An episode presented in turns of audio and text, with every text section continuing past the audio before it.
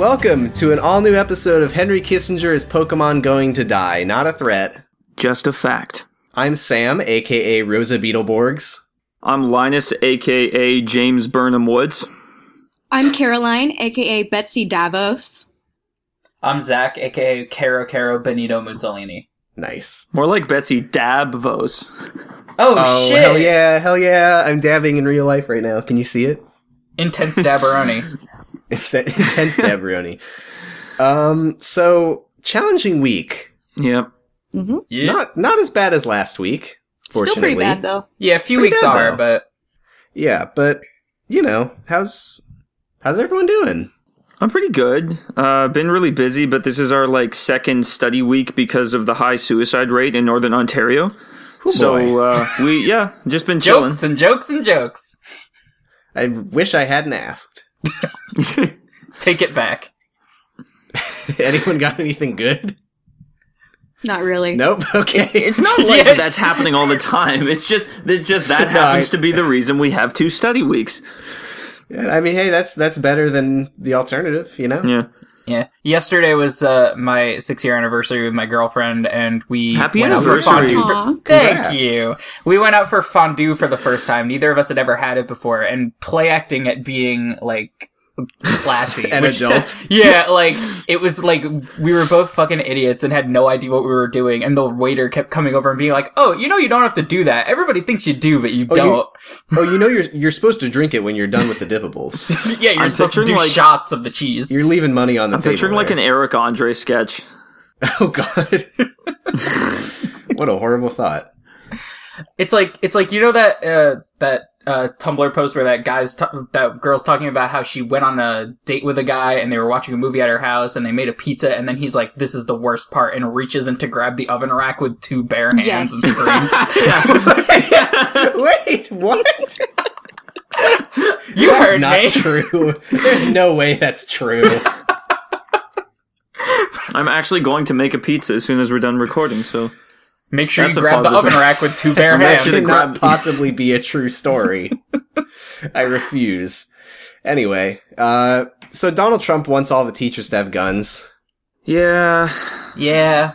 So I wanted to get this out of the way first because I am so fucking red about this. Yeah. So I have uh, a whole bunch of teachers in my family, my mom, my grandma, my cousin's wife, and just like the thought like my cousin's wife has already been saying that like she is actively like on edge at all times already just in her classroom with her like kids. Hmm uh and just the thought that like okay let me just break down why this is so fucking stupid because i'm sure that anyone who's listening to this thinks it's a great idea but Yeah, i'm here to you convince you otherwise trump fans. So first of all the thing that really gets me is that if this was like policy and the norm all that that says is hey get the teacher first. They're the one with the gun. Like that's what would happen is you would go oh i just need to kill the teacher first. Is the You know? thought that this will Mission, kill prevent the teacher. violence? Why would this deter anything? Th- this it's not going to do anything except create more violence. Like, like you know what's better than a, than a shooter on a rampage? A fucking chaotic gunfight. yeah. I mean, and and maybe that's like I don't know. i i what is that true? Like I don't know. It's it's part like of the like, even in the case that it would be a deterrent, they're like there's still going to be mass shooters, and they're going to look at Yeah. more targets. Like, are we going Right. to arm like movie theater concession people now? Are we going to arm? It's an escalation. employees? But yeah. it, it wouldn't it wouldn't be a deterrent though because people don't go and do a school shooting expecting to yeah. like then live. go on to live their normal life right. for the rest of right. their life and there Most... are armed guards at schools like a lot of Which schools have them. on its own but they don't have a gun in every single classroom so. literally at the florida stoneman douglas school there was an armed guard yeah literally yeah. there and he never encountered the shooter but like just can you imagine that means we need like 10 both from 50. a platoon, yeah. Both from the teacher's perspective and the student's perspective, the idea of in the from the teacher's perspective, you would be like always on edge. Like mm-hmm. at any moment, someone could open that door and open fire. They're gonna go for me first because they know that the teacher has the gun. Mm-hmm. So they're gonna be like always prepared, always looking at the door, like mm-hmm. having to kill for their students. And just like, uh oh, I'm I'm running late for class. Let me throw open that door and try to get to my seat. Oops, the teacher just shot me in the head because they're terrified, and I opened the door too fast. right. Isn't And, just like- having a gun make it infinitely like more dangerous? Like I read Yes, some kind of statistic, yes, like it- yes. it's like Because it's a fucking weapon. having a gun in your house just just that vastly increases like the risk of suicide or something like that. So like Right. it, it's it's it's and, just like, like people Or accidents. accidentally shooting or people. accidents. Yeah, it's like kids Yeah. are always getting a hold of guns and like shooting their parents and shit. With Yeah, it. or themselves. Also, like, can we talk about how many students could easily overpower their teachers? Like, Oh yeah. Now that's that's the other thing I wanted to say is that from the student's perspective, like hmm the idea of the already like weird sort of dynamic between teacher and student mhm. like where you're you're I mean you know how it is with teachers you're like ah they're like above me and they think they're better than me ah I'm a Mhm. teenager but then if it's like my teacher's kind of a dick and he's got a fucking gun and I'm a foot taller than him. throwing aside any kind of like liberal argument where like actually this will have like this kind of effect it's fucking caveman response like the mm-hmm. nra's response to violence is to escalate that violence just because like it, it you know it's it's caveman it's like they're they you know just go and fucking kill them now if there's Oh mass my shootings. God. also like, every time there's Linus- a, every time there's a mass shooting they get more money because people buy guns out of fear. yeah there's that too You cannot So, fucking say NRA caveman and not make me think of like Wayne LaPierre in like a fucking caveman leotard banging two guns together in a cave going like unga bunga semi-automatic. Yeah. Uh, but even like, so that's the, you mentioned like a, a student overpowering their teacher, which could easily happen. But also the idea of like being a kid, like, I don't know if any of you ever had an experience when you were a kid and there was like a teacher who kind of like made you scared or uneasy in some way. Oh yeah. But the idea of like being kind of afraid of your teacher when you're a little kid and then also knowing they have a gun, like I'm just mm-hmm. imagining like children's books like don't worry, your teacher's got a safety gun. Mm-hmm. I mean, And ideally, just- these teachers would not be like advertising the fact that they're strapped, but like, yeah like Why wouldn't you? Eventually, all the kids would know, and that's Yeah, Yeah, definitely like, not no. going to affect their psyche in any way. mhm. Right. Like, I mean, you know how, like, fucking gossip at school is. If you know that, you're, if one person sees that your teacher has a gun, everyone's gonna know immediately. right. When I was in Especially if, in this, I mean, in this instance, everyone would have a gun. So. And I mean, I can't see it not coming up during the many like lockdown drills. Mhm. When i was in grade Just 8 get, get my teacher, teacher. We won't, we won't desk buy them, like, fucking supplies Yeah. for them to do their jobs, but we, we do expect them to kill for you. right. When I was in grade eight, a teacher threw a desk across the room because he was yeah. Wonder what would have happened if he had a gun. Oh yeah, I mean that's another thing that needs to be He said would have about thrown the gun It's just the the number room. of shootings that happen when someone is like angry and happens to have a gun because it's really easy It's to happen to have a easy. gun. All right. And, And, this is go, like oh, I have a gun. the idea that like teachers should be the ones who have to be like our final line of defense against like school shooters is just like the logical extreme of the whole good guy with a gun fallacy, which is like Right. We're expecting that like if a kid comes in like guns blazing with like I don't know anything about guns, so I'm not going to say any specific model of gun so that gun nerds can get mad at me, but a big fast gun.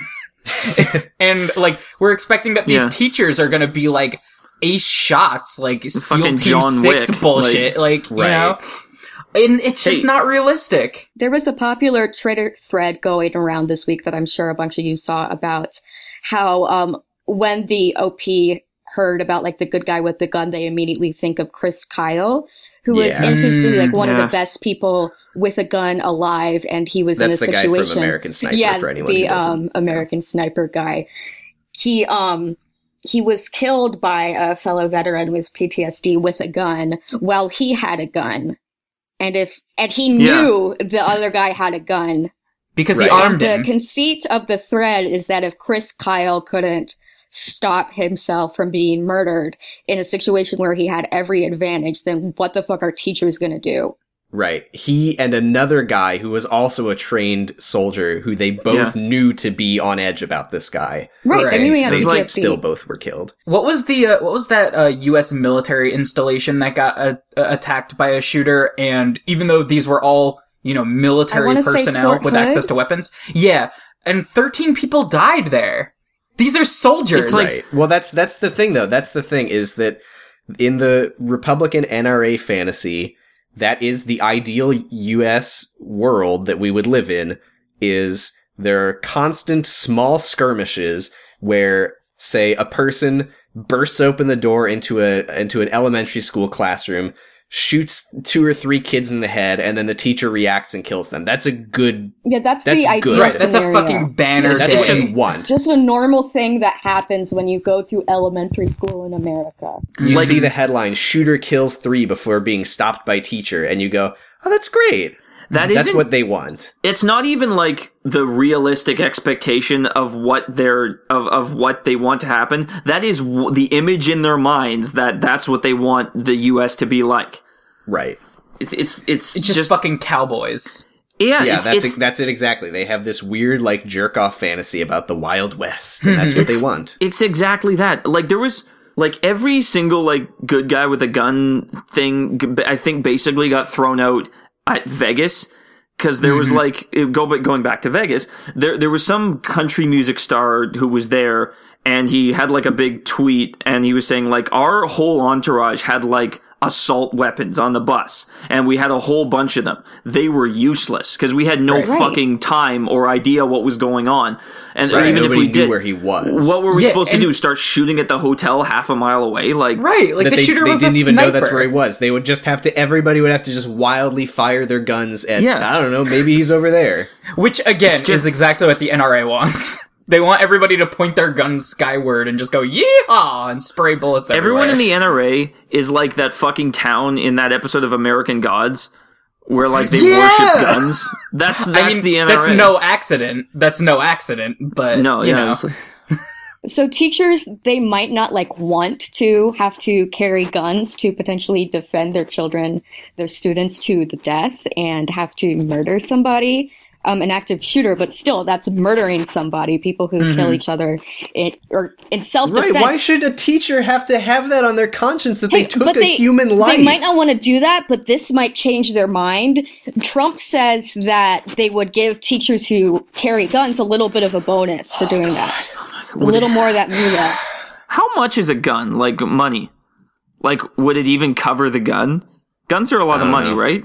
I'm I'm 11. I I don't, don't know. know. what guns are, how much they I, cost. I, I don't know why. You're, why would any of us know that? Do you think any of us have so much of as Googled Well, as that? an NRA member, the ironic thing is, if you Google gun prices, you probably end up on some sort of watch list. So yeah. but yeah, Like should there we would read be a watch this? list. should we read this Trump tweet thread?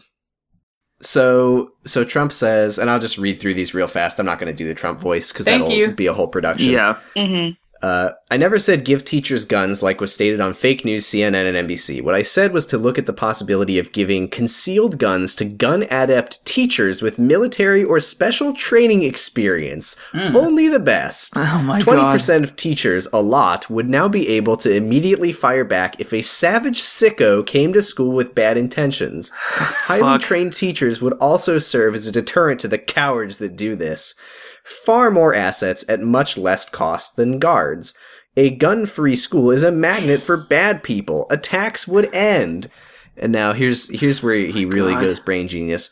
History shows that a school shooting lasts, on average, three minutes. It takes police and first responders approximately five to eight minutes to get to the site of crime.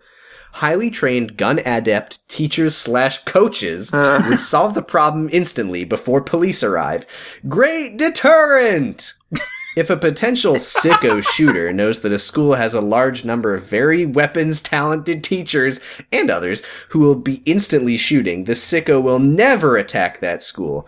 Cowards won't go there. Problem solved. Must be offensive. Defense alone won't work. Problem solved. case Yeah. closed. He I did mean, it. I got Like, oh my god. He, he, he even like, he- it's like one of those times where he kind of almost gets it.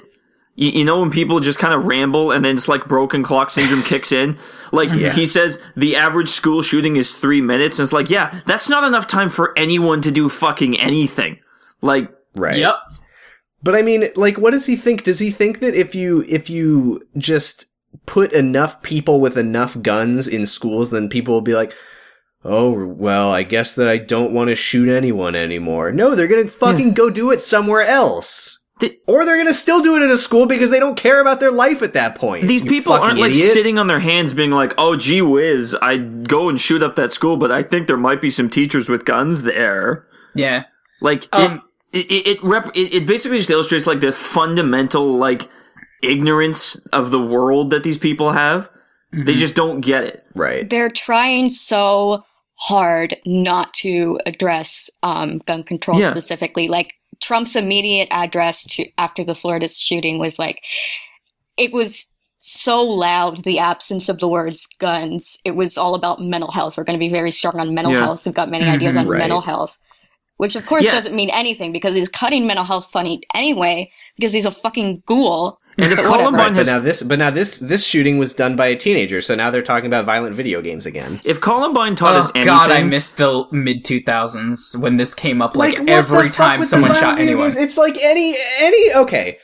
If only we could find some common thread between all of these people with guns. I think it Yeah. was violent movies, and our brilliant president said there there that, was there um, was Rhode Island. Someone from Rhode Island is proposing a tax on violent video games. This is Oh so God. stupid.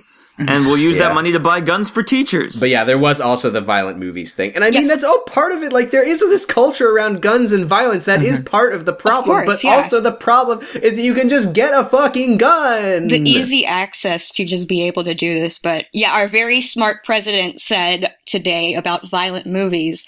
You see these movies, they're so violent, and yet a kid is able to see the movie as if sex isn't involved, but killing is oh, involved. Oh, God. And maybe they have to put a rating system for that. Trump Oh, doesn't yeah. know about What? rating systems for movies. He doesn't know you that's a see these movies, violent movies. what the fuck? he doesn't Does know the fucking if MPAA was a- something. If only there was a raise- Does he not know? Does he not know? He doesn't know anything. Oh my god, who's gonna tell him? This is That's also like, fucking- really fucking rich because Oh of my the God. infamous story about how he had his um 13 year old kid yeah. fast forward through the movie Bloodsport through all the exposition so he could just see the Oh my action God. violent scenes. Oh he just wanted the 45 minutes of people like shooting at each other or blowing shit up or whatever because that's Right. what entertains Christ. our president's beautiful brain. I thought it was called Bloodsport, not Gorgeous Talk brain. Sport. Wonderful brain. Yeah. Ugh. Th- we didn't. Ugh. Ugh, is right. Want to talk about Marco Rubio? Not really, Yes. but I mean, it's a step it's away funny, from this. At least. So Marco Yeah, Rubio I mean, got all, owned. all there really is to say is if you haven't seen the videos of Marco Rubio get, getting owned to shit at that town hall, oh, it's good. You're missing out. Like, it's do yourself a fucking- good to favor. see. It's fucking Jeff Foxworthy being like, "Are you smarter than a high schooler?" And the answer is no. He's not. They're asking him like they're they're not they're being nicer than they have to.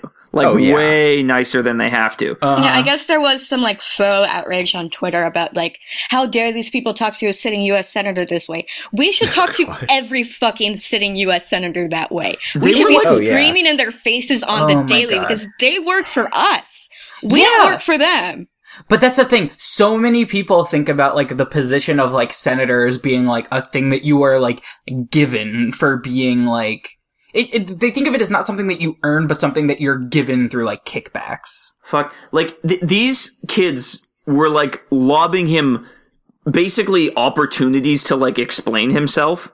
And mm-hmm. this fucking Billy Madison motherfucker is just like r- bumbling around, like g- g- stepping on his own dick, trying to like not like mention again, like mention like guns mm-hmm. or like the his NRA donations. Oh, yeah. I guess he did. I didn't actually watch the town hall, but I guess he did the same thing that he did in the 2016 primary debates, which is when he got really nervous, he would repeat his talking points over and over again, like the um, Yeah. let's dispel with the fiction that Obama doesn't know what he's Yeah. doing. He, he knows He exactly what what he's he's doing. doing. He's But this doing. time it was like he said, if um, to the question that like, will you refuse to take any more donations to from the NRA? He said like, well, people buy into my agenda, and then everybody's Right. booing him loudly and like throwing rotten tomatoes at him, and then he just says, people buy into my agenda again. He said Because that he's a like little 15 boy. times. Um, Yeah. I, I personally liked the clip that I saw where he was talking about like, oh, if we do this, what's to stop us from? Oh, we would need to ban all automatic Oh, it weapons, was- and everyone in the crowd was the- started the only cheering. policy Crowd went wild. Right. The only policy that would actually go far enough to make a difference, we'd have to ban all semi-automatic weapons in the United States. And everyone's like, "Yeah, do it." How Great, did he thanks, not Marco. You pick did up it. On like the tone of the crowd at that point that he? Read the room, How did dude. he not know they would immediately start cheering? Like they all started cheering for like an uninterrupted thirty seconds, and he just stood there making a stupid face, and then went, "All right, then." Like basically, No, he said he said fair What enough. Yeah. worm. Yeah, he's like, "We'd have to what you're saying, there wouldn't be any guns in schools." like, oh my god, can you imagine a world without guns in schools? I, I don't I don't want to think about it. Let's talk about something else. wait, wait, wait, wait. Ugh. Did we? While did we're we on the talk- topic of guns, can I talk about this NRA Florida bird debacle that came up in the past week?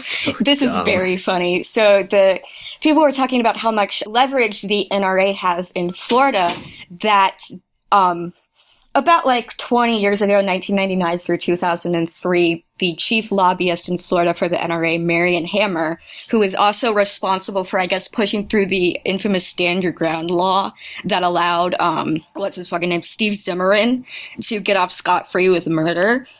But anyway, so she, um, she was insanely mad that there was a bill being proposed by like the people proposing this bill were like environmental groups and 10,000 school children to change the state bird to a native Florida bird called the scrub jay. And Marion Hammer hated this bird, so she blocked it from being changed. Just like as one person, she was able to block the state bird from being changed. And her reason for this was she testified while they It's were so good. hearing the idea of changing the state bird. They eat the eggs of other birds. That's robbery and murder.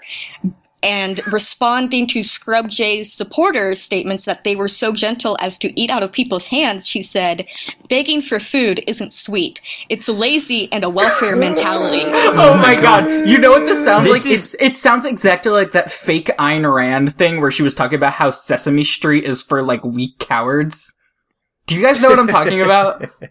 No, No. but it sounds good. it, th- where she was like talking about um it was a f- uh it was a like fake um thing about like an art project from like the um I want to say like the 80s I don't know when Ayn Rand died but it was like all of these like famous people from like that time period were talking to each other via text chats and the transcripts were like put up online. And so supposedly there was a conversation between uh Jim Davis uh no not Jim Davis fuck Jim Friend of the show, Henson Jim Davis. Jim Jim Henson.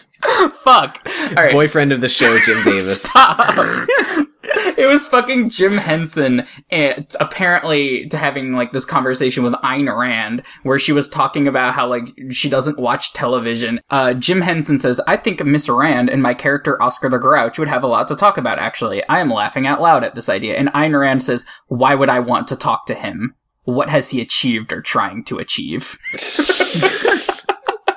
I have an actual Ayn Rand story um, in her personal letters, which have been published. I believe it was her niece, some sort of young female relative, wrote to Rand asking to borrow a dress, and Ayn Rand responded with like this ten-page screed about how she was being Oh, a moocher yeah. and a parasite. I remember. It was really this. good. Jesus, is that true? That Yeah, that that's really 100% happened? true. Yeah, You my can look it up. God, Everyone has an Ayn Rand phase when they're like 13. I didn't. I Like- I escaped that, thankfully. Just just you, Linus. yeah, it was just me. Just Linus. and my phase was I read like one third of the Fountainhead, and I was like, eh. And then I Oh, read. that's that's not much of a phase. I forget who it was, but there's some um, famous person, I think a musician, who was asked about like why their favorite book was The Fountainhead if they like disagree with objectivism, and they were like, "I don't care about the politics. I just like architecture a lot." I just like terrible books. I just like fountains. Before we move away from NRA stuff, I do want to say um, it it does feel like we're beating our head against a brick wall about gun control stuff a lot of the time. but I I do think that the tide is starting to turn. Like I think we saw with that town hall, like even people who have been pretty pro gun are starting to go, maybe there need to be some restrictions, you know? And like I personally, I'm just anti gun period. I don't think that anyone should have a gun for any reason at all, except for like hunting, maybe, whatever. But, um, my point is, I think that the tide is starting to turn and what was in, in Virginia, the governor race, I think it was, the Republican was, was like campaigning hard on like NRA loves us. And then the, the Democrats were campaigning on like NRA hates us. And then he ended up winning Virginia. So I think that the NRA stranglehold is not as tight as it maybe was. But Mm. I mean, we'll see. I think you're I'm, right. Yeah. I'm less Yeah. hopeless than I used to be. So that's something. I think the teens, um, the teens revolting this time is a real indication of that. I think people were like really pushing hard against the thoughts and prayers in a way that I haven't seen in Yeah. past Yeah. shootings, which there have been many of. Yeah, not to be like Mr. Uh, corny, like I believe the children are our future, but like I genuinely am like moved and impressed with like the drive of these students, which like you know extraor- Oh, yeah, for sure. extraordinary circumstances have driven them to sort of become extraordinary people. Um, Mhm. and I wish that that didn't have to happen to them, but at the same time, I can't help but be like very like moved and proud. Yeah, definitely. The kids are all right. They are. Yep. Dictatorship of the teen. Uh, there was an article I saw, and it was a little depressing, but I think it encapsulates the shred of hope that we have, where it said the response to these shootings feels ritualized, but the effect of all this death is cumulative. So i people aren't forgetting the last mass shootings anymore, and people aren't, it's you know, kind of dying down after a few months anymore. Like they're staying loud, and mm-hmm. people are organizing. So like that, there was a video I saw of some guy. And he was like, yeah, I'm a, I was a Second Amendment guy all my life. I got it tattooed on my arm, but I don't believe that that's right is important anymore. And he like saws his AR-15 in half. And Oh, like yeah. every like one of those people, like the, pe- everyone's starting to change their minds. There was an incredible video from inside Stoneman Douglas of a student um, as the shooting was going on, as they were still in lockdown, interviewing other students about like gun control and whatever. And they had an interview with a girl who said, like, I used to support like um, you know, I love to hunt, but I'm really starting to change my mind about guns now. I really like it's just so horrifying to be able on the other side of a gun, you know. Right. Yeah. Um, It's just not worth it. Turns out. yeah. Hey, You know? Before uh, before we move on, can I read one more great uh, fake Ayn Rand quote about Sesame Street? Yes. Let's end on a lighter note. yes. Um. So, um. So in this fake tra- tra- uh, transcript, Jim Henson says each character is special for me. They represent different aspects of myself. Kermit the Frog is perhaps the closest to me, an alter ego of sorts. Anne Rand, sa- Anne Rand, Anne Rand says, "What does that say about you?" Sidney Nolan says, "Big laughs. He is exceptional." Jim Henson. I don't know. I don't think too much about it. Yoko Ono says, My favorite is Big Bird. He is so tall and gentle. Ayn Rand says, To be honest, to be honest, I find it to be senseless entertainment. I prefer the celebration of men and what they can achieve. Okay. Um. So moving on from NRA stuff. Uh. Y'all heard about Medicare Extra for all? Yeah. I'm excited. I actually haven't heard about this. Me either. Oh, cool. Well, it doesn't affect you, so congrats. You have your health care. so, Medicare Extra for All is the latest from friend of the show, Center for uh, what is it? Center American for American Progress? Progress with our with our good friend Neera Tanden, who we Friend of all the show. love, Mm. friend of the show. So, I, I don't think that they've unveiled too much about their plan yet at this point. But basically, the gist of it is it's going to be the old, good old compromise where it's like, Mm. now don't worry, everyone. The health insurance companies are still going to be around because we all love them, but there is going to be like some form of public option or whatever that's going to be bad. So Oh, great. it's basically it's basically them saying we don't we don't want to go as far as single payer universal health care but we can see that people are like asking for it, like they really want it.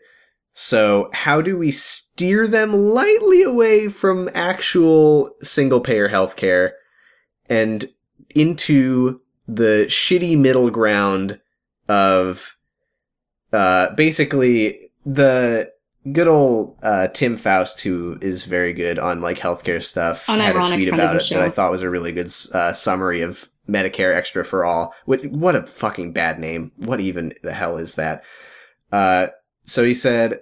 A public option will be either rendered non-threatening to the existing insurance industry and thus insufficient. So that's like basically government-funded insurance that is inferior to insurance companies to the point that they don't have to worry about actual competition. Oh shit! It's the free Or- market, baby. Hell yeah.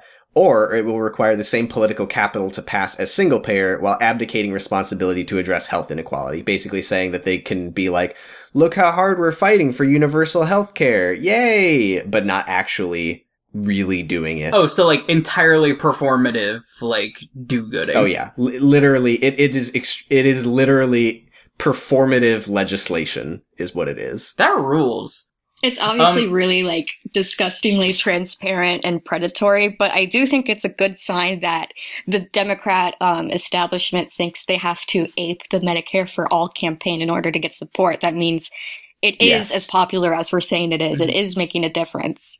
But it They, they feel threatened by it. Yeah, it is pretty ghoulish though that like they see that there's like a demand for this thing, and instead of saying let's just do the damn thing, they're like let's pretend to do it.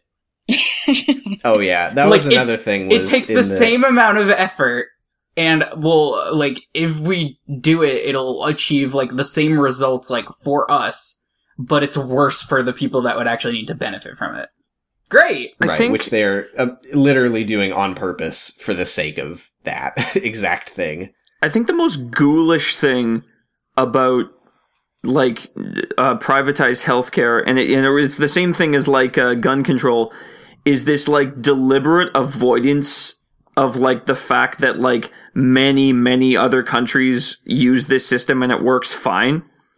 Like, Well, like, that's when they that's when they point at the NHS and they go, "Look at how that's failing," ignoring the fact that the Yeah, conservatives the are classic cutting the plot hell out of, it. defunding a social program and then pointing at the defunded ruins of the social program to prove how the social program doesn't work. Right, like Right. with public transportation. Yeah, They're pretending that universal healthcare is like this radical idea that no one should trust, even though like fucking like it, it how many countries have universal healthcare and it works perfectly or like a way fucking better than privatized healthcare?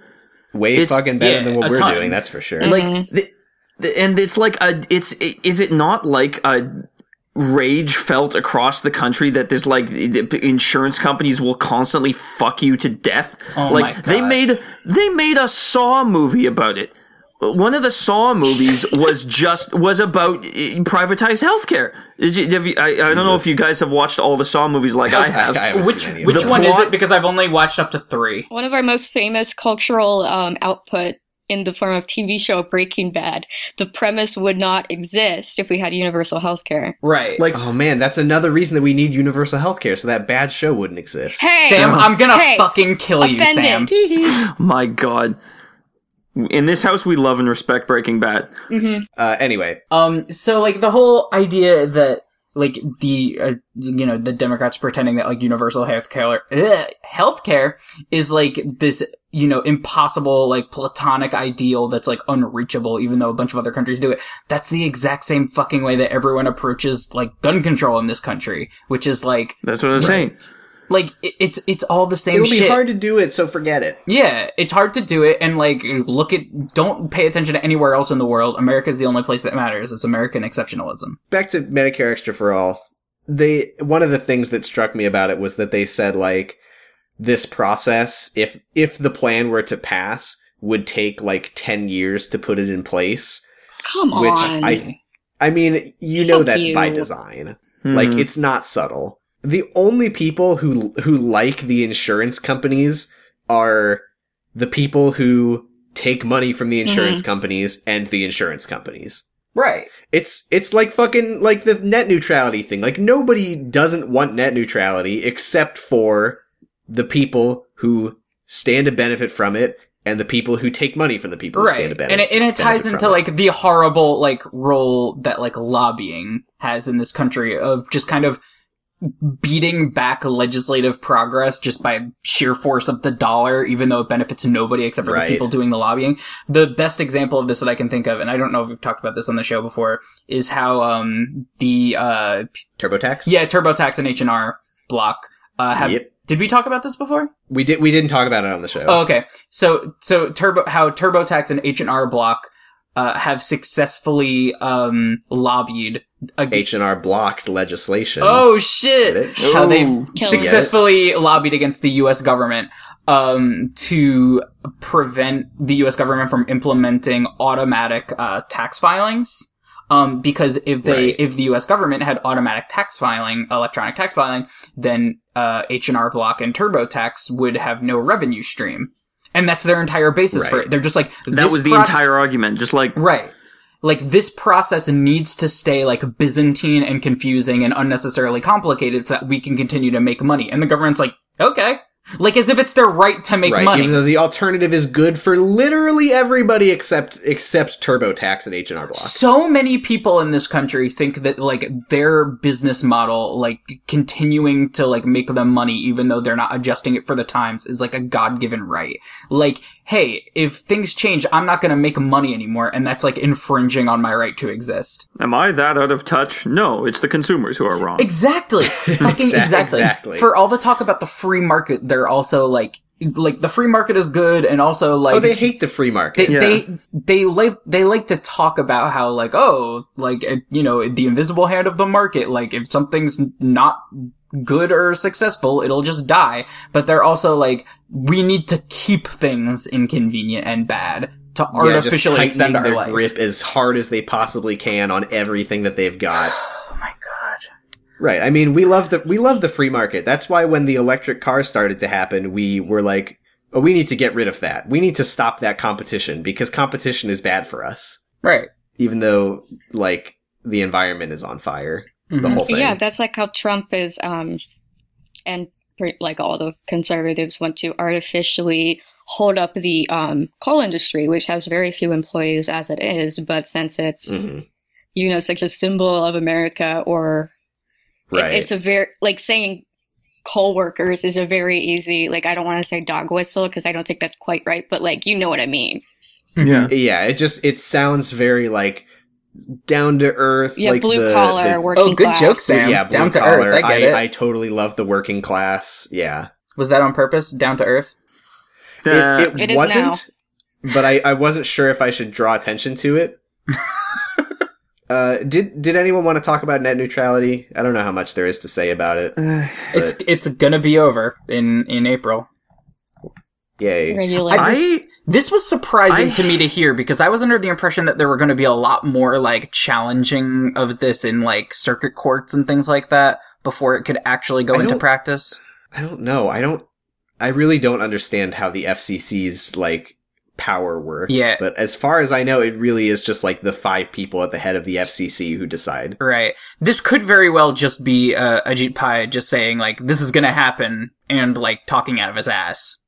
But Yeah, maybe. I mean, what I I yeah, I it's it for a long time like like a long time I have had no faith in anyone having any influence to stop the end of net neutrality. Right. mhm. remember when Ajit Pai made a fucking Harlem Shake video to promote the end of net neutrality? I neutrality? don't like do to the think Harlem about it. Shake. Hey, remember when Ajit Pai was appointed by Barack Obama? Was he? Thanks, Obama. Uh, Thanks, thanks, Obama. thanks, Obama. Barack Hussein Obama. Got him. Yeah. What's hey, that? remember fu- when Got, um, got him. remember when Ted Cruz was jacking off to porn on Twitter on 9/11? it Now was that's, like now that's a good segue because I really want to talk about this Ted it was Cruz quote. it was cuck porn too. I thought it was incest porn. No, it was no wait. It was, Was it it was cuck a, porn? No, it was a it was a It- stepdaughter or something. Why not both? Yeah, why wa- not both? think- Incest It, it was it was like stepmom, stepdaughter. If Or uh, if some you, shit. Okay, if you like my wife, you can keep her. Yeah. great choice, Um, Ted. Uh, you do- remember that one tweet that's like, uh, like, oh, Obama being like, ah, I'm so glad that I've constructed a enormous surveillance state that needs to be headed over by a benevolent philosopher king. Now to like step back, take a big cup of coffee, and wait for uh, to see the election results. hmm that's a good tweet.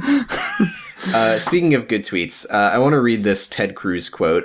Uh, so this is from CPAC, which I haven't been following CPAC at all. There's probably stuff to talk about, but I can't possibly. You gotta Now, protect our look brains at at, some Can, point. can you Yeah. tell us dumbasses what CPAC is? Yeah. Oh, it's uh, Conservative Political Action Conference Committee. I don't remember, but Conference sounds right. it's just yeah, probably conference. It's just a big conservative thing that's bad. So here's a Ted Hmm. Cruz quote uh, from him speaking at CPAC, and I really want to get into this because it's this is a lighter topic, and I think it's very important politically.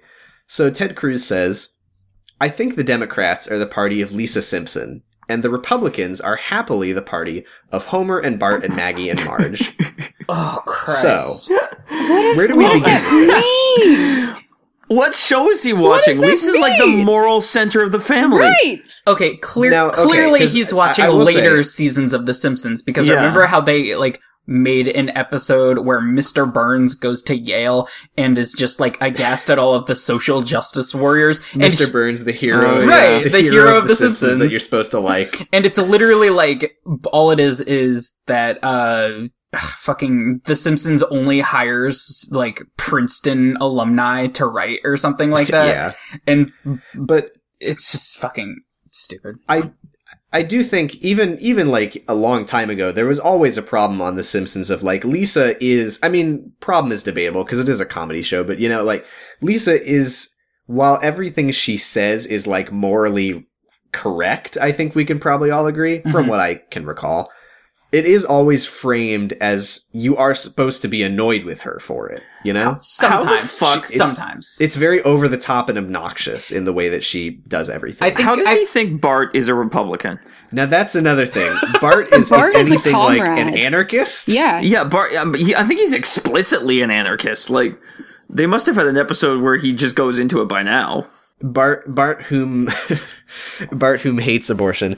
But uh now Maggie now Maggie is a Republican I think is a very interesting take. Maggie is a Republican in the way that Trump is a Republican because they're both babies. oh shit! Maggie is a Homer Republican because the a Democrat would have aborted her and the Republicans aren't going to let that happen. So she is grateful to the Republicans. Homer fought George H. W. Bush in one episode. He did do Yeah. that. Um But it wasn't Conrad But. I do think that I do think there's some some top notch psychology at work here, uh, which is that Ted Cruz thinks that Maggie is a Republican because he thinks that the Republican is like the natural state of a human. yeah. Right. Oh, like yeah. you're born being a Republican, and if you're exposed to enough like Democrat brainwaves, you get corrupted. right, like how Lisa became a Democrat after she was brainwashed by a cute sheep. It's canon. Um, that is canon. Now, Marge as a Republican, I don't quite see. I think she seems kind of just like vaguely centrist. Mhm. well, Yeah. I think well, she's like very uptight, kind of, and I think Yeah. like uptight, nice people being Republicans is, I think, like a a very real phenomenon in our world. okay, that's fair. But now I think this is the one that has the most psychology to talk about. Is he thinks that it's good that Homer would be aligned. He wants you to think of the Republicans and think Homer Simpson. So, American hero. You know Homer Simpson, who like his wife hates him so much that she tried to kill him with her car. He chokes his son all the time. Hmm He's such a fucking idiot. Yeah, he strangles his son. He's such a fucking idiot that one of his coworkers killed himself while doing an impression of him because of the mental breakdown he caused by being such a fucking dumbass. Who among Dental us plan. has not killed ourselves doing an impression of Homer Simpson? um, Rest in peace, Frank Grimes. uh, uh, can you just like fucking imagine like John McCain or some shit like getting on the floor of the Senate and being like, "Hey Lois, I sure am glad to be a member of the Republican Party." yeah. Oh god. I, I do think it's funny though that every time Ted Cruz like expresses his love of any like pop culture anything, the creators are like, nah. Um, No. there was there was a similar thing that happened. I don't remember. I think it was like the NRA Twitter account used like Yeah, a, yeah. a uh, a gif from uh, Parks and Recreation of Leslie Knope saying like yes or something. Um, and literally everybody Jesus. on the show immediately was like, "Keep our name out of your fucking mouth." Like, Yeah, a writer on the show said, um, Amy doesn't have Twitter, but she texted me asking me to tell you to go fuck yourselves.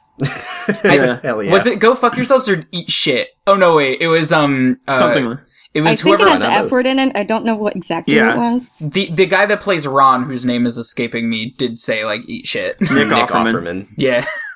And that was the guy I was kind of worried about. But he's I, I watched one of his comedy specials, and he seems like a astonishingly weird but cool guy. Yeah. Yeah, my From what I've understanding seen, of him yeah. is that he's not actually like very conservative. Oh, he's at he's all. not that at all. He's not Ron. he's a he's a weird guy. They adapted parts of his real personality for Ron, but like he he is not Ron Swanson. Right. It's super weird that he gets that a lot. Like I would be really pissed all the time if like people couldn't distinguish myself from a character I played, which is apparently Yeah. a problem. I would Yeah, be so- really pissed if people thought I was a libertarian. I always feel so bad for Jack Gleeson Yeah. because like when I look at Jack Gleeson, I think Joffrey, and I do hate him, but it's not his fault. Yeah, Yeah. but that kid ended He up quit quitting acting. acting. He had to Aw. quit acting. He quit Yeah. acting because people hated him so much. It wasn't. Oh, it, sad. I didn't it know wasn't quite because people hated him so much. It was more just like I don't want to get pigeonholed like as being like Yeah. a jackass. Mm. So like I'm gonna quit while I'm ahead. Like I had my fun. That's fair. Should we move on to these the shout outs? sure. Yeah. Yeah. I don't know. I don't know how much there is to say about this, which I guess is why it's here. But uh, Mueller indicting those like Russian officials, and now he's like, f- like there's new like fraud charges against Paul Manafort. That's good. Yeah, I, mean, I don't. I don't think that. Uh, I don't. I don't think that the Russia investigation is ever gonna like get to Trump. Right. I haven't been following it too closely for that reason. I mean, these people are all criminals, and I do hope that they all go to prison. God, remember when this started and everyone was like, "Holy shit, it's happening! It's popping off!" Like, it, it like it, there was this d- deep excitement of like, "Holy shit, Yeah. this is actually going to go down." We were Blue so young Checkmark then. Libs have been saying like it's happening for like a year and a half every month. Back when James Comey was relevant, when Yeah. everybody was like fanboying over James Comey. Oh, yeah. Oh god. The hero of the FBI, who we all love. Yes, Welcome queen. to the resistance. Oh my god! And now, now everyone's talking about. uh Oh god, I do want to talk very briefly about the fucking stuff about like Jill Stein should be ashamed of herself. And by the way, the Russians backed Jill Stein. And Uh, Bernie, lest we forget. Yeah. So I want to just put to rest the whole Jill Stein thing real quick with fucking quick maths.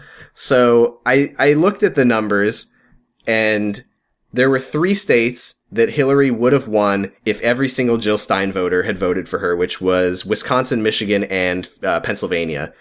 And I subtracted Jill Stein voters from the last election because I think it's safe to assume that they are probably loyal Green Party voters and weren't swayed by Russian propaganda.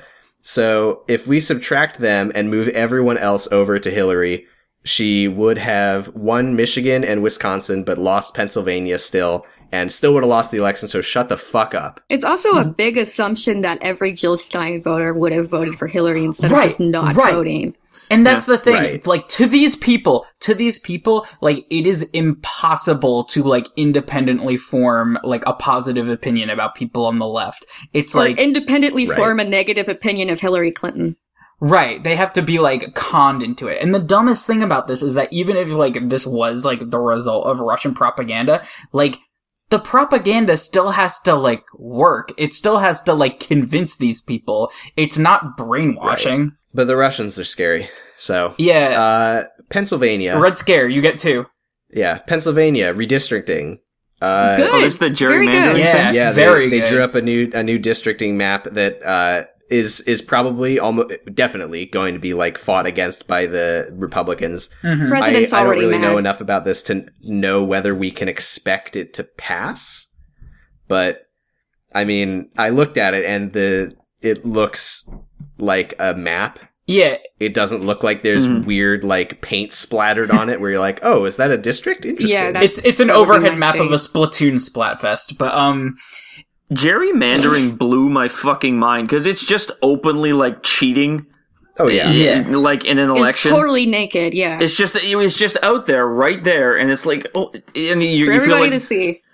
is anyone else? Does anyone else see this? Does anyone else? They, they're just cheating in the election. and by the way, Yeah. the, the term gerrymandering like came about in the fucking 1800s. Like that's how long They we've knew known then. that this was a, a thing that mm-hmm. was happening.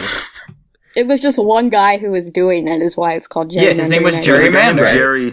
Yeah, a guy named Jerry, and his districts looked like salamanders. Right. But like it's a thing that's been happening for this long and it's still happening because just nobody has found a solution. It's just a thing that it. happens in America. It's Yeah, Yeah, we've it's just just, like normal. this It's point, normal that like you just like It's cheat normal. to win the election. actually, turns out. Um, God, sorry, I'm just I, I I just thought about gerrymandering in like a non-comedy way for a second, and it actually hurt my head. It's a good word to say. bad. It's horrible. But anyway, uh, on the subject of Pennsylvania, Philadelphia, uh, Yeah, Larry, Larry Krasner. Krasner. He's He fucking is the doing it. Um, yeah, he's doing the it. absolute I, boy. I'm kind of cautiously optimistic about him because he's still a district attorney, Mhm. but so far he's done a lot of very good things, including his first day he fired a shit ton of prosecutors. Hell which is very funny. Um, he has his office keep a list of suspect cops to prevent them from like testifying in any important court cases, which include cops with a history of lying, brutality, and racial bias, Oh, so or any combination of the above. So all, So yeah, all of them. all. Yeah, he uh, last week he tossed out 51 marijuana cases that the police gave to him, hmm just just like as an indication that he would not be prosecuting any marijuana cases. And yesterday he indicated that he would be ending cash bail for certain low-level nonviolent offenses, which. I think there's like a list of 25, but it includes um, several different drug possession laws, um, fraud in obtaining public assistance like SNAP, uh, resisting arrest, and prostitution, Mm. which is an overwhelming public good. That Nice. rules. So yeah, friend of the show, Larry Krasner. Yeah. for now. But not ironic friend of the show. Right. Welcome to the resistance. Uh, should we go to questions? Yeah. Yep. Flitch Cassidy asks, uh, hey, not sure if this applies to leftist systems, but if all prisons are abolished, what do we do with people like murderers? This is a good question. Mhm. Like, it's easy this to is maybe say. the question in regards to prison abolition. It's really easy to say abolish prisons, but like there does kind of need to be something for you know criminal, like really like real criminals, like really bad people. Right. Rapists and murderers. Well, this, Yeah. well, I- ideally they'll all be executed by teachers. Well, yeah. So that's our answer. no, no, no, no, no, no. We gotta I give a real answer. okay. There, there are like, like, is it Norway that where there, there's like super nice prisons? Everyone always cites like a Scandinavian country. It seems whenever Yes, they're talking Norway. about like really good prison or drug reform. But yeah, like there's there, there, you can still have prisons, but they won't be like monstrously uninhabitable. Mm-hmm. They They'll won't actually be privately owned for profit. They'll actually be pl- you know places of treatment because like in in a basically anyone who commits a crime either does so out of necessity of uh, you know a circumstance or because they have a mental illness you know something that's that that's causing them to act in a certain way so those are things that you treat Right. Right. and like that's what you when you have places like these like basically like th- like uh, as- well i don't want to say asylums but like you know places Mental where people yeah like that like places where people can be confined if they have to be and receive treatment for the underlying reasons why they committed a crime because there's always going to be those like Right. Right. It is going to be hard though to get over the like inherent human desire for revenge for people. Right, who right, do right, great right. things. And that was- revenge is like something in That was the like, thing that was, like- when you hear about um Anders Breivik who committed that uh, Yeah. massacre yeah a few years ago, like he's pretty much living pretty well in the prison in Norway, and that in, instinctively makes you mad. Like you want him to suffer, but you have Yeah. to like get Right. Right. over I mean, that. I think we do have to let go of revenge. in in in our leftist fantasy society where like mental health is taken seriously and treated and everyone is able to get the care that they need people wouldn't go down that sort of road so Yeah. commonly you know? I I mean I don't want to I don't want to say that in our fantasy leftist society like people aren't going to like w- Oh, are- you're saying that in in my in my utopia fantasy where everything is perfect, it's not perfect. Yes, I'm. s- I'm just saying, like, even if like society is perfect, like, peop- I do think that like people are still. Go- we're still gonna have a small problem with like people committing Hence, like I murders. the, Yeah. I said I said not as commonly. okay, okay, If okay. you I mean- listen to me speaking, I don't like to so do Zach's it off the podcast. I don't like to listen to you. I know. That's why we're on this podcast together because we need to we need to communicate better, Zach. so yeah, like prisons, the the element of like a- as much as like it, it it grates against our human sensibility and desire for revenge, the elements of punishment need to be completely like removed. Right. And the focus needs to be on actual rehabilitation and treatment. Right, because our prison system and is pretty of- much yeah. just punitive and like actual rehabilitation. It's rehabilitation. just it's just punitive. Exclusively. yeah, it's like punitive. it's like not even like a a fallacy of it's not there's not even like a facade of like oh this is like to rehabilitate people. It's like you did a bad thing and now you get to go in the chokey for six months. Yeah. Yeah. Sometimes sometimes they also do it because they want money. But, you know. yeah. Oh yeah, why not both? Mike Dawson asks, you ever worry that over the course of time, Comrade Jeb memes will accidentally lead people to think Jeb Bush is actually a good or at least decent politician like Onion Joe Biden? I love the memes, but I don't want another Onion Joe Biden. yes, I worry about this. I mean- so much because. I think that even if like we know in our hearts, like, yeah, like Jeb isn't like a good person, even the act of like continuing to joke about him as like this lovable goof, like makes him less like repugnant to us. Like little by yeah. little. I mean, Right, like when people were joking about um W and his dog paintings. yeah, look at us yeah, now. like his, now his he's in approval the rating resistance. is like huge. But I don't I don't think the same people are making Comrade Jeb memes and doing Right. that. Like I think the reason yeah, that Onion true. Joe Biden became what it was was because That's what liberals actually right think. people already felt that way. This about is him. what and then liberals they saw that actually and were like, oh yeah, it's him to me. I, I don't I think that there is a difference, which is that Jeb Bush is on the other side, and the people who are like in a in a mindset where they could like Jeb Bush are not going to see Comrade Jeb memes and think, ah, good. Mhm. That's what I think. I remember when after the inau- well before the inauguration, after the election, um, there were people like I would see on Facebook that were passing around like these the, these like bro memes of like Obama and Biden like, hey, we'll put like buckets of water over all the doors in the White House, and I was just sitting there like, the world's about to end. Yeah, it's like it's great that you can find joy in the little things right now, but like we get we got big problems. Yeah. Yeah. um I mean, I think I think the more important thing is that Jeb is going to be irrelevant for the rest of his life, so it doesn't matter yeah, anyway. but remember I mean, I haven't heard of him doing anything Yeah. since he Yeah. got destroyed. So remember his I think he debate boots? Oh, the Yeah, Aw. here is comes Jeb Aw. still alive? those were like Here the comes here a comes special a boy. special boy. Yeah! Here comes a very special. Oh shit, we're doing it. Um, but um, the thing about the uh Onion Joe Biden thing was that it was like almost the complete like mirror mirror version of like regular Joe Biden, in that it was like it wasn't just like oh wouldn't it be funny if like this a really nice guy was like was like a dirtbag. It was like. Joe Biden kind of is a little bit of a dirtbag, but like in a white glove way, not in like this kind of Uh-huh. like grungy, like unsavory, like gross, smelly dude kind of way that they were portraying him. Yeah, fuck Joe Biden. Please clap. Please clap for our podcast right right now. You, the listener, you, the listener, should be applauding right now. Akumioi asks, sorry if I said that wrong. Mihoy Minoy. What is the most A- Akumioi says? What is the most ideologically correct Nintendo franchise? Metroid. no, Metroid has genocide in it. Oh, I forgot about that. Yeah. um, so so scratch that one off the list. Like I love Metroid to death, but uh, it is very much a major incentive to like be good at the games is that you get to see like a sexy lady at the end. Ooh, who? Uh, Miss Mrs. Metroid.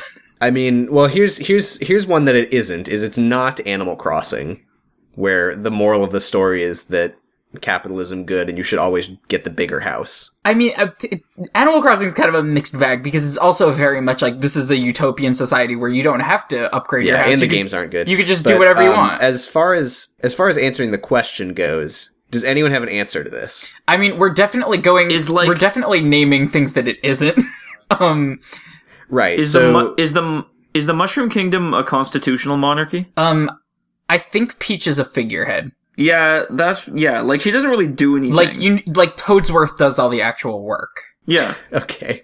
Uh, you think that Peach is a puppet for the Toad government? yes, that's exactly like that's why that's why she can well, you're spend all fucking of right. like the government You doesn't shut down every time Peach gets kidnapped. Like life goes on. So, does anyone have an answer to this question, or should we move on? So uh, so Zelda is about like monarchy's good. So no. Um. I can't wait to edit this out. yeah. Like I don't know. I don't know about this bit. I don't know. Um, Moving on. F Zero let's- cargo fast. Let's, let's cut the cord.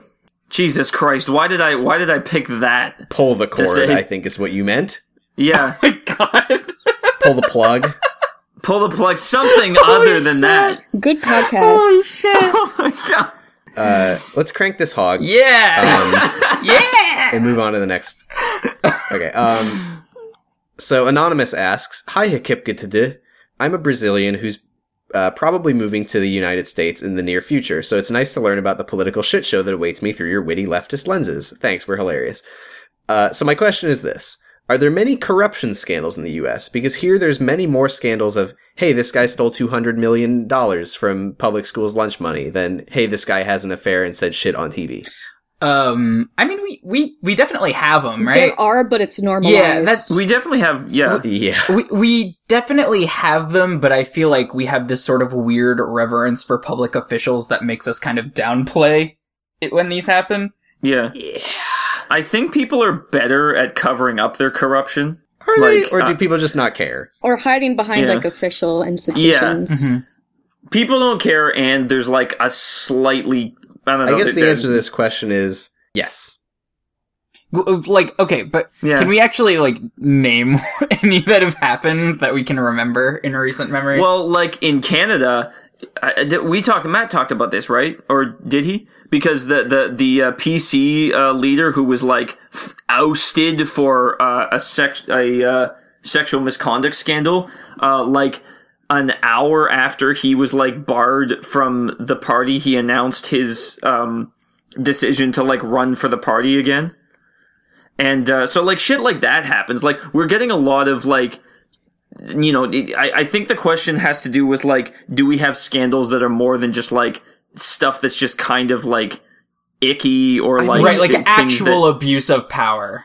yeah. Part of the issue is that it's so hard for us to think of them as scandals because they're so fucking normalized. Like I would say Yeah. like Right. all the times that the US like goes to other countries and like gives like weapons to like radical insurgents Yeah. and stuff. That we should think of that as a scandal, but we do it all the Yeah. fucking time. So it's hard to even like in my brain be like, "Oh yeah, when we do that all the time." We don't give a shit about actual corruption. We just care about like tabloids. Yeah, it's Yeah. much, it's like the the only That's kind of scandals we ever really care about that isn't just like tabloid bullshit is like if someone's like sexting underage girls or something. Yeah, like we Which, like I we mean, love is, sex yeah, scandals. Not good. The exception being if that person is um the president. You Yeah. don't care about anything Right, he right, right. does. Because then, Hey, 'cause hey, then it's a hey! The president can't text, so jot that down. But okay, actual like official like government scandal, like corruption scandals. There's the Teapot Dome scandal. There's Watergate. There's Gamergate. There's Deflategate. There's Bendgate. Um, God, fucking gate. Wait, what is Bendgate? that What was is the Bendgate? iPhones bending in your tight Oh, yeah. pants. God, I hate this country. There, w- uh, no, that's I hate this podcast. I hate this podcast too. Um, So like, there's enough scandals. There's enough to like keep your whet your appetite, as yeah, it you were. won't be disappointed. Welcome Yeah. to the country. One tasty scandal every three months. Mm. Yeah, but it, it'll become so normalized that you won't think of it as a scandal. It'll just be Tuesday. Uh, Mike Dawson asks, "What should I tell someone when they claim leftism is a bad idea because failed leftist states such as the USSR, China, and Venezuela?" I actually just was listening to uh, Richard Wolff talking about this. I don't remember if it was on the new Chapo Trap House where they interviewed him or on his own podcast, Economic Update. But basically, the the thing to say is all throughout history, we've been experimenting with different systems of government and economy, and things have happened and systems have failed and people have learned from them and moved on.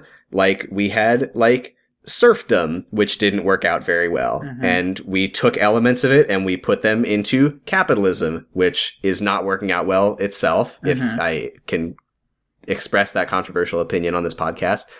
But systems like the USSR, China, Venezuela are experiments in their own way, and we can learn from their mistakes. And I think that's a really like bad faith argument, you know, when Right. you Yeah. the idea that you can't learn from something that didn't work, you know? Right, it's just a total It failure. just doesn't- Yeah. Right. The I mean basically when people make that argument they're saying, well the USSR failed and China I mean as we all know China is a shriveling like nothing nation at this point. Uh and Venezuela, you know, the idea of that argument it implies that we would copy them exactly, yeah. which no. Which like if it like if it if this exact thing didn't work the first time, like throw the whole thing out. we out. wouldn't like, do it the way we wouldn't do what they did. Right.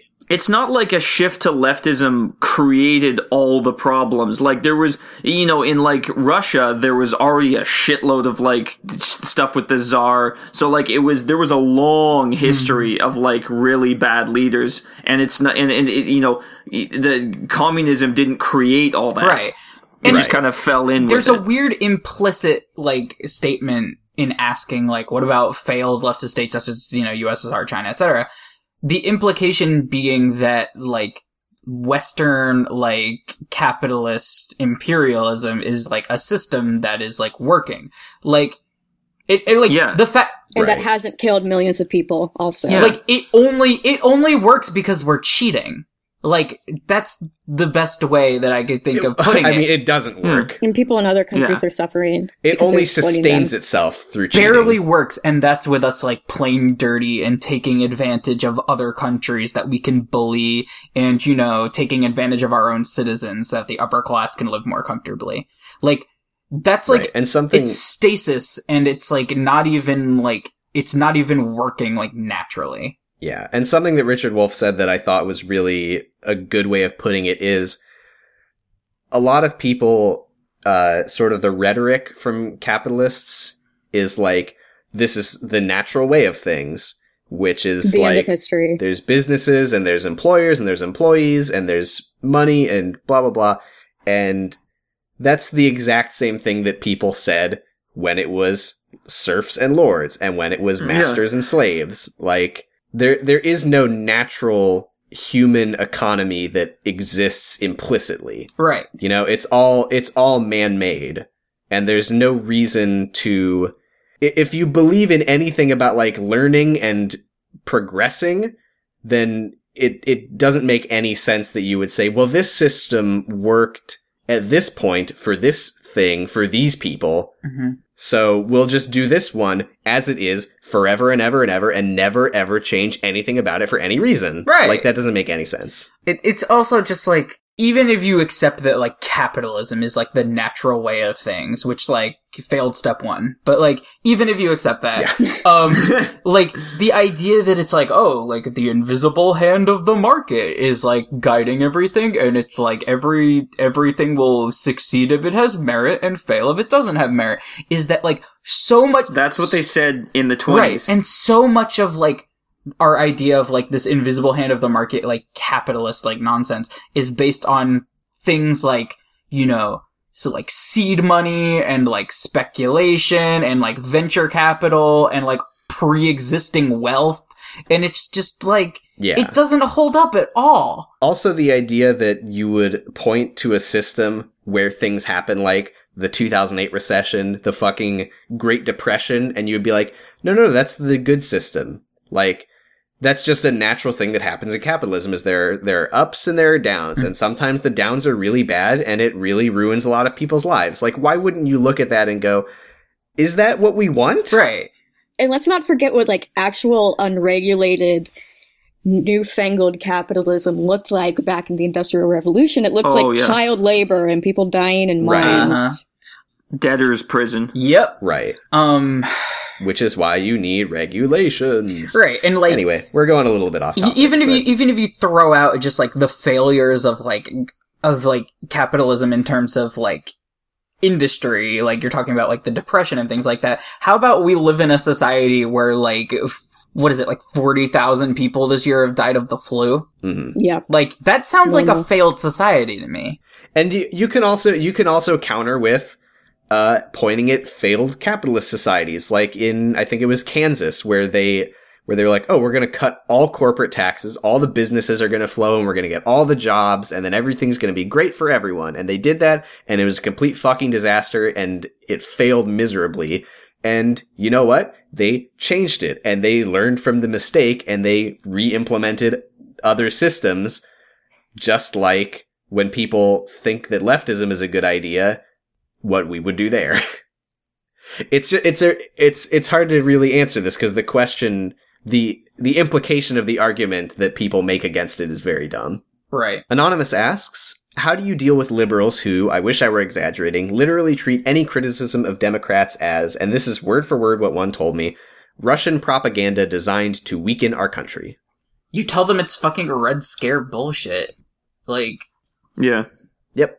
like not every You say, hey, you're remember remember like McCarthyism and how that was good? like not You're that's what you're doing. not everything is just like a russian psyop right. like sometimes people just have opinions I mean, we are on this podcast, but not everything is. yeah w- Yeah, we we're are extremely getting that uh, Putin being money. paid off by the Kremlin. Sorry.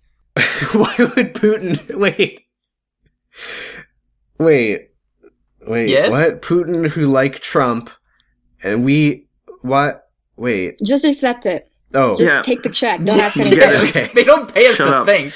Thanks, Vladdy. Uh yeah, so how how do you deal with them? I think that you just tell them you're being ridiculous. Yeah, like that's that's that's aluminum hat bullshit. Aluminum hat. Aluminum foil hat. Tinfoil hat is the thing that people say. well, I'm Canadian. Leave me alone. An aluminium Yeah. hat. the aluminium cap. Um Oi, mister. Yeah, I think that's it. Oi, mister. Oi, mister, you a Russian spy op? Psyop, whatever. Uh, Argyle Funk asks, uh, Hi, Hikipkitid. What if Governor Rauner drank strawberry milk instead of chocolate milk? Thanks, Argyle. He would be making a better choice. now, Okay, Are we gonna have to explain this one? I mean, there's not too much to say. Governor Rauner from some state, I don't fucking remember, uh, he was like, I'm committed to diversity, and then he drank some chocolate milk to illustrate how committed he is to diversity. okay. Here's my hot take. Strawberry milk is disgusting. What? I have never had it in my life where I didn't like take a sip and go like, "Oh my god, that's too much." it's very sweet. I do. I haven't It's had it since like the third extremely grade. sweet. so- Yeah, I, yeah, I, Like, I haven't I- had it in a long time either, but I do like it. I enjoyed it the last time I had it, but that might have been like eight years ago. Yeah, yeah. I'm not big into chocolate milk. it's like milk with Kool Aid powder in it. I mean, really, the issue is that milk is bad. Oh, I mean, no argument there. Milk is only good if you artificially flavor it. Yeah, but even then, it's still milk, and you shouldn't. Coconut milk or almond How milk. do you that's guys what feel I say. about um al- yeah, almond milk and other types of nut milk? I love almond milk. You guys like nut milk? I like nut milk. Almonds ain't got no titty, so But they do have nut. yeah, Got that nut? I mean, Got I mean, Nut. me too. But like, I wouldn't expect you to like. Never mind. we are Pokemon going to milk Zach. So, In this world, it's either milk or Uh, be milked.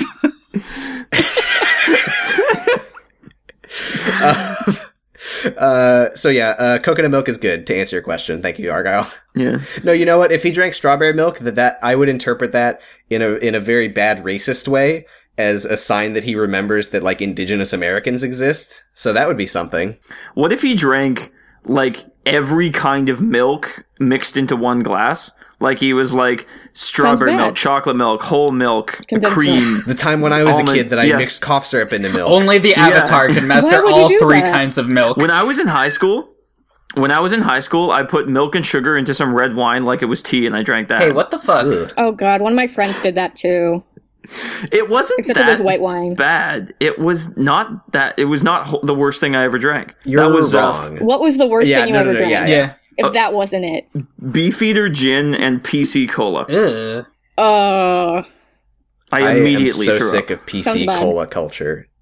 It's just It's ruining bad. it. Did, uh, it's a bitter. It's a bad tasting Coke. I don't know why it sells. Did any of you like when you were in like high school or middle school experience this thing where like a bunch of kids like at a lunch table uh would like put a bunch of like the remnants of their lunch in like some sort of like liquid like pour it all into somebody's milk or something and then be like hey I'll give you five dollars if you drink this Yeah. I did that in middle Yeah. school, yeah. I, Yeah. I did witness a dude um in I think middle school make a valiant attempt at drinking like chocolate milk that had had everybody's lunch remnants like poured into it and like he made it What is wrong with children? oh my god! like they'll do anything for money. Anyway, he drank for like three seconds and like then immediately vomited everywhere. Ugh. See, Who could have seen in, that coming? Back in But if he had school, had a gun, we used to just Yeah. Shoot the carton. we used to his just hand. sharpen toonies. Did you guys ever play Bloody Knuckles? yeah. Like, I mean, I y- did yeah. because I was a We was used a to do it. smart, educated Yeah. young boy. We used to do it with a sharpened toonie, and uh, like I actually still Sorry, have a what is scar. that word? It's a two dollar coin in Canada. Okay. It's like a very big coin. It's like a huge. Big I coin. would yeah. It's, uh, it would it would be big to you. Big coin. It's like um, a, What is that supposed to mean? with your well, you tiny guys have hands. quarters, right? It's about you Americans are tiny. Like You- a dollar would- coin? it's it's like significantly bigger than a quarter. So we Uh, would sharp. where does it stack up to the American half dollar coin? It's a maybe a little bit smaller than that. I have no idea how big that is, but we'd sharpen It's, the it's edges as of big it, as a vinyl record. and I actually still have a scar on my hand from that. Jesus Christ. What is wrong God. with kids? and on that note, Video He games. said obviously. again, uh, searching for an answer. yeah. um, I think that's I think that's it. I think we got it. Yep. So that's that's a Nailed it. podcast, everyone. Good We've done it. All right. Um. So, Lightbringers. Oh yeah. Uh, shall I go first? Um, Sure. Don't walk, run to the theater to see Black Panther. Uh, it's an ex- have you have you people seen it? Nope. No. It's Yes, I have. I have. It's very good. Like it, it is a Marvel movie. Like don't go in there expecting like a radical revolutionary like uh film. It's still like Uh-huh. a goofy kind of light Marvel movie, but like Ryan Coogler made it his own in so many ways that it's just it's just a d- delightful movie. It's like Thor, it reminded me a lot Mm-hmm. of Thor Ragnarok because it was so individual. So like Uh-huh. Marvel But it- actually got this it one. was surprisingly radical and direct with yeah, its political like, commentary. Yeah, oh, it definitely. I, I'm I'm like I'm adjusting for like you know our audience. By our standards. Yeah, like Right, right, right, right. But like considering like you're going into like a Marvel movie and like the absolute like I think the absolute most political Marvel movie up until this point was like uh Winter Soldier saying like Yeah. surveillance state is bad.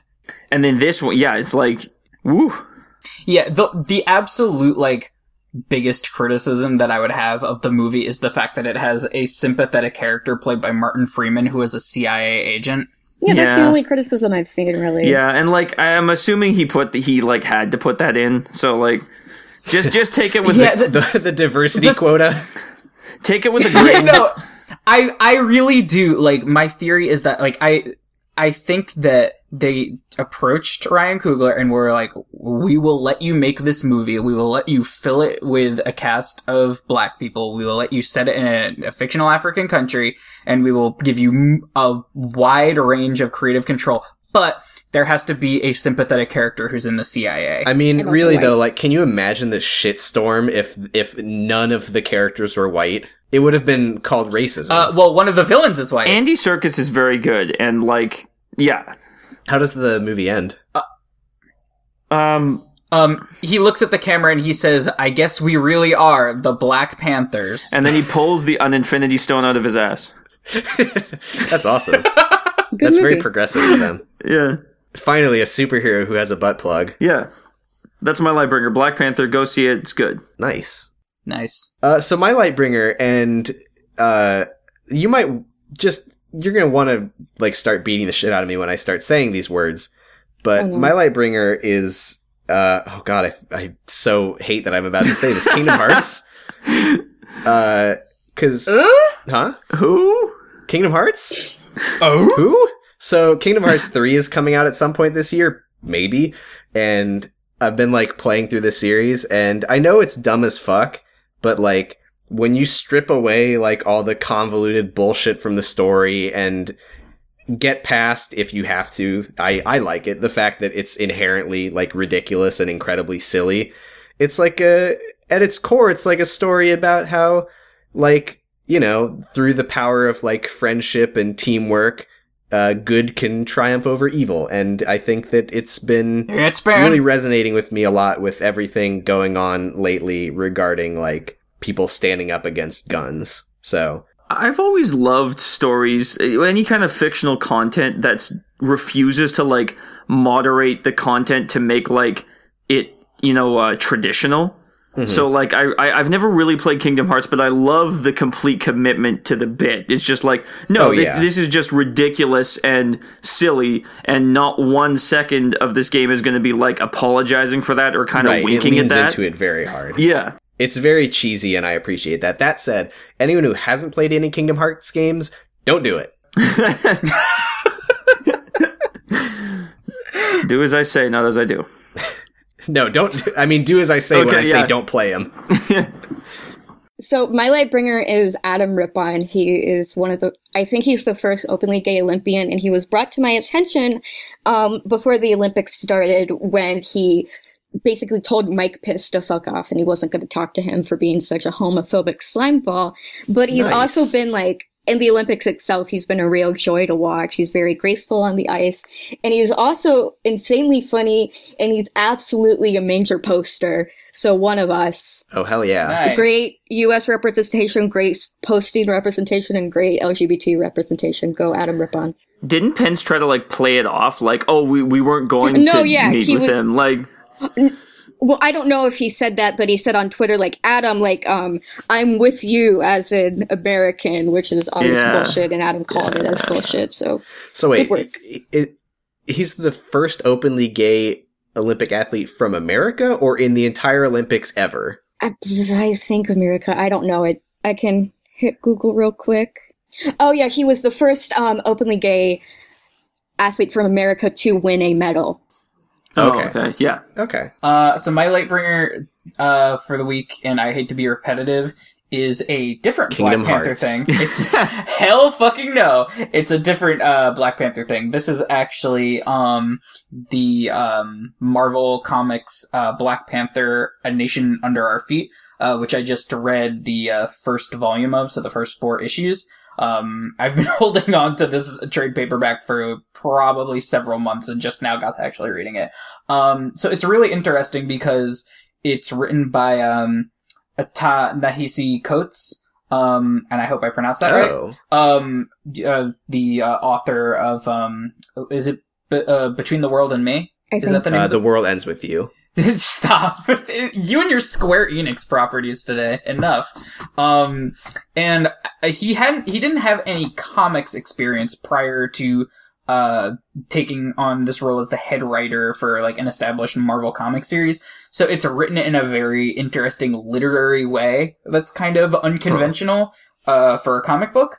Um and I think that it benefits a lot from being collected in like a in, in a you know collected format like this because when I tried to read the first issue it didn't really grab me. Um, but being able to read it all at once, it really kind of worked a lot better. Um, and there, it's a very interesting premise for this book. It deals a lot with like social upheaval in like the country of Wakanda and like uh, T'Challa's role as like a king. Um, in addition to being like a superpower entity, actually being like a ruling um entity and like what his responsibility is to his people. Um, I think it's fantastic. I would recommend it to anybody, even though Marvel Comics severely overprices their trade paperbacks. This one's only seventeen dollars. Yeah. Um. Huh. So That actually does sound pretty cool. yeah, I I recommend it to probably anybody. Nice. It's good. nice. Um, Yeah. all right, so that's gonna do it for us this week. Uh, so Tumblr, uh, tumblr.com. Nope, that's not how it works.